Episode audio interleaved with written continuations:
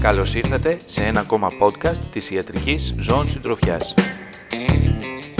Μαζί σας είναι η Κέλλη Παυλίδου και ο Γιάννης Σάβας.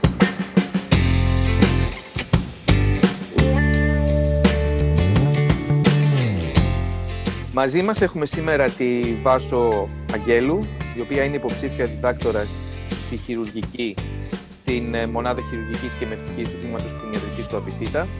Γεια σου Βάσο. Πες μας λίγα λόγια, τι είναι η περιπροκτική θύλακη και πόσο συχνά έχουμε προβλήματα στην κλινική πράξη; Γεια σας και από μένα.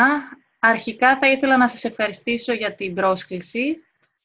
Το θέμα αυτής της εργασίας το επιλέξαμε γιατί τα προβλήματα στους περιπροκτικούς θυλάκους ή σάκους όπως ακούσουμε συχνά να τους λέμε στην κλινική πράξη είναι συχνά και είναι κάτι που απασχολεί τους κτηνιάτρους και ιδιαίτερα σε ό,τι έχει να κάνει με τους σκύλους, τους οποίους εμφανίζονται και σε μεγαλύτερο ποσοστό, περίπου στο 12%. Ενώ στις γάτες είναι κάτι που θα το συναντήσουμε λιγότερο συχνά. Τώρα, τι εννοούμε όταν λέμε προβλήματα στους περιπροκτικούς φυλάκους; Εκείνο που εννοούμε ουσιαστικά είναι φλεγμονή τους ή κατακράτηση του περιεχομένου τους, αποστήματα που μπορεί να υπάρξουν ή κάποια νοπλασία. Τώρα, οι περιπροκτικοί θύλακοι αποτελούν δύο σφαιρικά εκολπώματα του δέρματος μεταξύ του έσω και του έξω φυκτήρα του προκτού, την ώρα 4 και 8, και το περιεχόμενό τους αδειάζει μέσω των εκφορητικών τους σπόρων στον προκτό. Τώρα, σε ό,τι έχει να κάνει με το ρόλο τους, δεν είναι εξακριβωμένο. Θεωρείται είτε ότι διευκολύνουν τη διέλευση των κοπράνων όταν αυτά είναι σκληρά, λιπαίνοντάς τα, ή ότι είναι ε, απαραίτητο για την αναγνώριση των μελών του ίδιου είδους. Πάντως, δεν είναι αναγνωρισμένο ποιος είναι ο ακριβής ρόλος τους. Ε, Βάσο, καλησπέρα και από μένα. Θα μπορούσες να μας πεις κάποια συμπτώματα τα οποία θα μπορούσε να δει ο ιδιοκτήτης και να ανησυχήσει έτσι ώστε να προσκομίσει τον σκύλο του στον κτηνίατρο; Και στη συνέχεια τι είναι αυτό που βλέπει ο κτηνίατρος και τον οδηγεί στη διάγνωση της ε, παθολογικής κατάστασης των περιπροκτικών φυλάκων; Το κύριο και πιο χαρακτηριστικό σύμπτωμα το οποίο το ακούμε συχνά οι κτηνίατροι και για το οποίο παραπονιούνται οι ιδιοκτήτες είναι το σύρσιμο της περιναϊκής χώρας στο δάπεδο. Άλλα συμπτώματα που μπορεί να παρατηρήσει είναι η λήξη της περιναϊκής χώρας ή ο κνισμός και το δάγκωμα, πινεσμούς δυσκολίες κατά την αφόδευση ή μπορεί ο ιδιοκτήτης να παρατηρήσει συρρήγια ή κάποια διόγκωση στην περιναϊκή χώρα όταν μιλάμε για κάποιο νεόπλασμα. Τώρα, από την πλευρά του ιδιοκτήτης, εκείνο που θα παρατηρήσει είναι ότι η σάκη όταν, μιλά, όταν έχει κατακράτηση περιεχομένου θα είναι διωγγωμένη και ανώδυνη, ενώ το περιεχόμενό τους όταν θα εξέρχεται θα είναι σκούρο και με μεγαλύτερο εξόδες, ενώ σε περίπτωση χρόνης κατακράτησης ή φλεγμονής τους, η σάκη θα είναι διωγγωμένη, επώδυνη, το χρώμα θα κυμαίνεται από κίτρινο με πράσινο μέχρι λευκό, ενώ μπορεί να έχει και στοιχεία αίματος και το ζώο μπορεί να εμφανίζει και πυρετό. Τώρα, σε ό,τι αφορά τα νεοπλάσματα, το πιο συχνό νεόπλασμα που συναντούμε στους περιπροκτικούς θυλάκους είναι το αδενοκαρκίνωμα των αποκρινών αδένων των ε, περιπροκτικών θυλάκων. Και επειδή μιλάμε για ένα αρκετά επιθετικό νεόπλασμα, εκείνο που θα πρέπει να γνωρίζει ο κτηνίατρος είναι ότι προτού προχωρήσει στην εξαίρεση των περιπροκτικών θυλάκων, θα πρέπει να προχωρήσει σε έλεγχο με απλή ακτινογραφία του θώρακα για τους πνεύμονες, καθώς και σε υπέρηχο κοιλίας για τον έλεγχο των έσω λαγώνων λεμφαδένων, που είναι τα συχνότερα σημεία μετάστασης του συγκεκριμένου είδους νεοπλασίας. Βάζω, ποιες είναι οι θεραπευτικές επιλογές που έχει ο κτηνίατρος; Εκείνο που πρέπει να πούμε είναι ότι στην πλειονότητα των παθήσεων των περιπροκτικών θυλάκων η θεραπεία είναι συντηρητική. Η χειρουργική εξαίρεση δηλαδή είναι το τελευταίο μας βήμα. Στα πιο απλά περιστατικά, εκείνο που γίνεται είναι η μηχανική κένωση των περιπροκτικών θυλάκων σε συχνά διαστήματα έτσι ώστε να αποσυμπιεστούν. Σε πιο σοβαρά περιστατικά τώρα μπορεί να χρειαστεί βαθιά ηρέμηση έτσι ώστε να καθετηριαστεί ο εκφορητικός σπόρος και να γίνει έγχυση φυσιολογικού ορού ή κάποιο αντισηπτικού διαλύματος, καθώς και τοπικά έγχυση αντιβιωτικών ή κάποιο συνδυασμό αντιβιωτικών μαζί με κορτικοστεροειδή. Σε αποστήματα τώρα γίνεται η διαχείριση όπως γίνεται γενικά στα αποστήματα, δηλαδή γίνεται τομή, παροχέτευση και πλήση με φυσιολογικό όρο και κάποιο αντισηπτικό διάλειμμα, ενώ συστηματικά αντιβίωση χορηγούμε μόνο αν υπάρχει φλεγμονή. Τώρα, σε ό,τι αφορά τα νεοπλάσματα, φυσικά προχωρούμε σε χειρουργική εξαίρεση.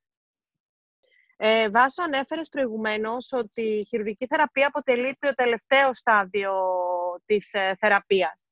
Ε, σε ποιες περιπτώσεις ενδείκνυται; Ε, και όταν ενδείκνυται ποιες είναι οι χειρουργικές μέθοδοι οι οποίες ε, μπορεί ένας κτηνίατρος να χρησιμοποιήσει; Η χειρουργική εξαίρεση των περιπροκτικών φυλάκων ενδείκνυται σε χρόνια και υποτροπιάσεω φλεγμονή τους, σε υποτροπιάσεω και επίμενο φλεγμονή λόγω της ακατακράτησης του περιεχομένου τους, σε αποστήματα και συρίγια και σε νεοπλασίες, όπως είπαμε και προηγουμένως, ενώ μπορεί να γίνει και επικουρικά σε περίπτωση δοθήνωσης του προκτού, εφόσον βέβαια εμπλέκονται οι περιπροκτικοί φύλακοι, γιατί ως γνωστόν η δοθήνωση αντιμετωπίζεται συντηρητικά.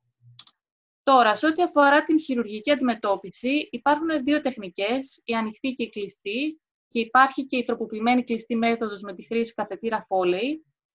Ουσιαστικά, ποια είναι τα πλεονεκτήματα και τα μειονεκτήματα. Η ανοιχτή τεχνική θεωρείται πιο εύκολη στην εκτέλεσή της και πιο γρήγορη. Ουσιαστικά αναγνωρίζεται το εκρητικό επιθύλιο του θυλάκου και μαζί με τον εκφορητικό του πόρο εξαιρείται ολόκληρο. Ωστόσο, έχει δύο βασικά μειονεκτήματα. Το ένα είναι η μόλυνση του χειρουργικού πεδίου και αυτό οφείλεται στο γεγονός ότι ανοίγει ο περιπροκτικό θύλακος. Και το δεύτερο είναι η κάκωση του έξω σφιχτήρα που με εγχειρητικά μπορεί να μας προκαλέσει περισσότερες επιπλοκές. Η κλειστή μέθοδος από την άλλη είναι δυσκολότερη γιατί χρειάζεται να παρασκευαστεί ο σάκος. Ο σάκος ουσιαστικά αφαιρείται ε, κλειστός χωρίς να εισέλθουμε στον αυλό του ενώ η τροποποιημένη ε, με τη χρήση καθετήρα Foley ουσιαστικά διαφέρει στο ότι τοποθετούμε στον εκφορητικό πόρο ένα καθετήρα Foley, τον οποίο πληρώνουμε με φυσιολογικό όρο, έτσι ώστε να αναγνωριστεί ο, περι... ο περιπροκτικός για να μας διευκολύνει στην παρασκευή του. Τώρα, εκείνο που πρέπει να τονίσουμε είναι ότι σε νεοπλασίες πάντα χρησιμοποιούμε την κλειστή μέθοδο και γενικά όποια μέθοδο και αν επιλέξει ο κτηνίατρος να εφαρμόσει, εκείνο που θα πρέπει να θυμόμαστε είναι ότι θα πρέπει να δοθεί προσοχή για να αποφύγουμε την κάκωση του έξω σφιχτήρα του προκτού, όπως επίσης και της οπίσης αιμορροειδικής αρτηρίας και του αιμορροειδικού νεύρου. Με την εγχειρητικά τώρα τα ζώα αυτά σίγουρα λέμε στους ιδιοκτήτες Κολάρο Ελισάβετ μέχρι την αφαίρεση των οραμάτων. Χρησιμοποιούμε οπιοειδή και μη στεροειδή αντιφλεγμονώδη για την αναλυσία.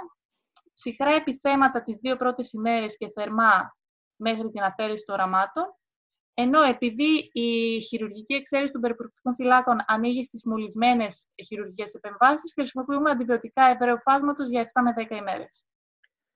Επειδή μίλησες για κάποιες πιθανές επιπλοκές, ποιες από αυτές είναι οι πιο συχνές; Γενικά, επιπλοκές μπορεί να έχουμε βραχυπρόθεσμες, μπορεί να έχουμε και μακροπρόθεσμες. Στις βραχυπρόθεσμες συμπεριλαμβάνονται επιπλοκές που μπορεί να δούμε σε οποιοδήποτε χειρουργείο, όπως είναι η ορόδη συλλογή, το έκρημα από την τομή, ή η διάσπαση των αμάτων, κάτι για το οποίο για τη διάσπαση μιλάω, θα πρέπει να ενημερώσουμε τους ιδιοκτήτες προεγχειρητικά, γιατί αυτά τα περιστατικά συχνά κάνουν διάσπαση, τα οποία με τα εγχειρητικά αντιμετωπίζονται με σύγκληση κατά δεύτερο σκοπό, δεν επεμβαίνουμε ξανά χειρουργικά.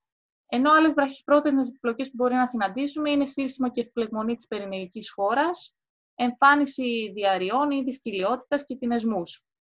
Τώρα, εκείνο που πρέπει να ξέρουμε είναι ότι σε αποτερόπλευρη εξαίρεση των περιπροκτικών θυλάκων, επειδή έχει υποστεί κάποια κάκωση ο εξωσφυκτήρα έτσι κι αλλιώς, λόγω των χειρισμών που έχουν, έχουν γίνει, αναμένουμε για κάποιες ημέρες να υπάρχει ακράτεια κοπράνων. Γι' αυτό και θα πρέπει να έχουμε ενημερώσει τον ιδιοκτήτη. Ουσιαστικά αυτή η ακράτεια διατηρεί, ε, διατηρείται περίπου για 10 ημέρες. Στη συνέχεια αποχωρεί.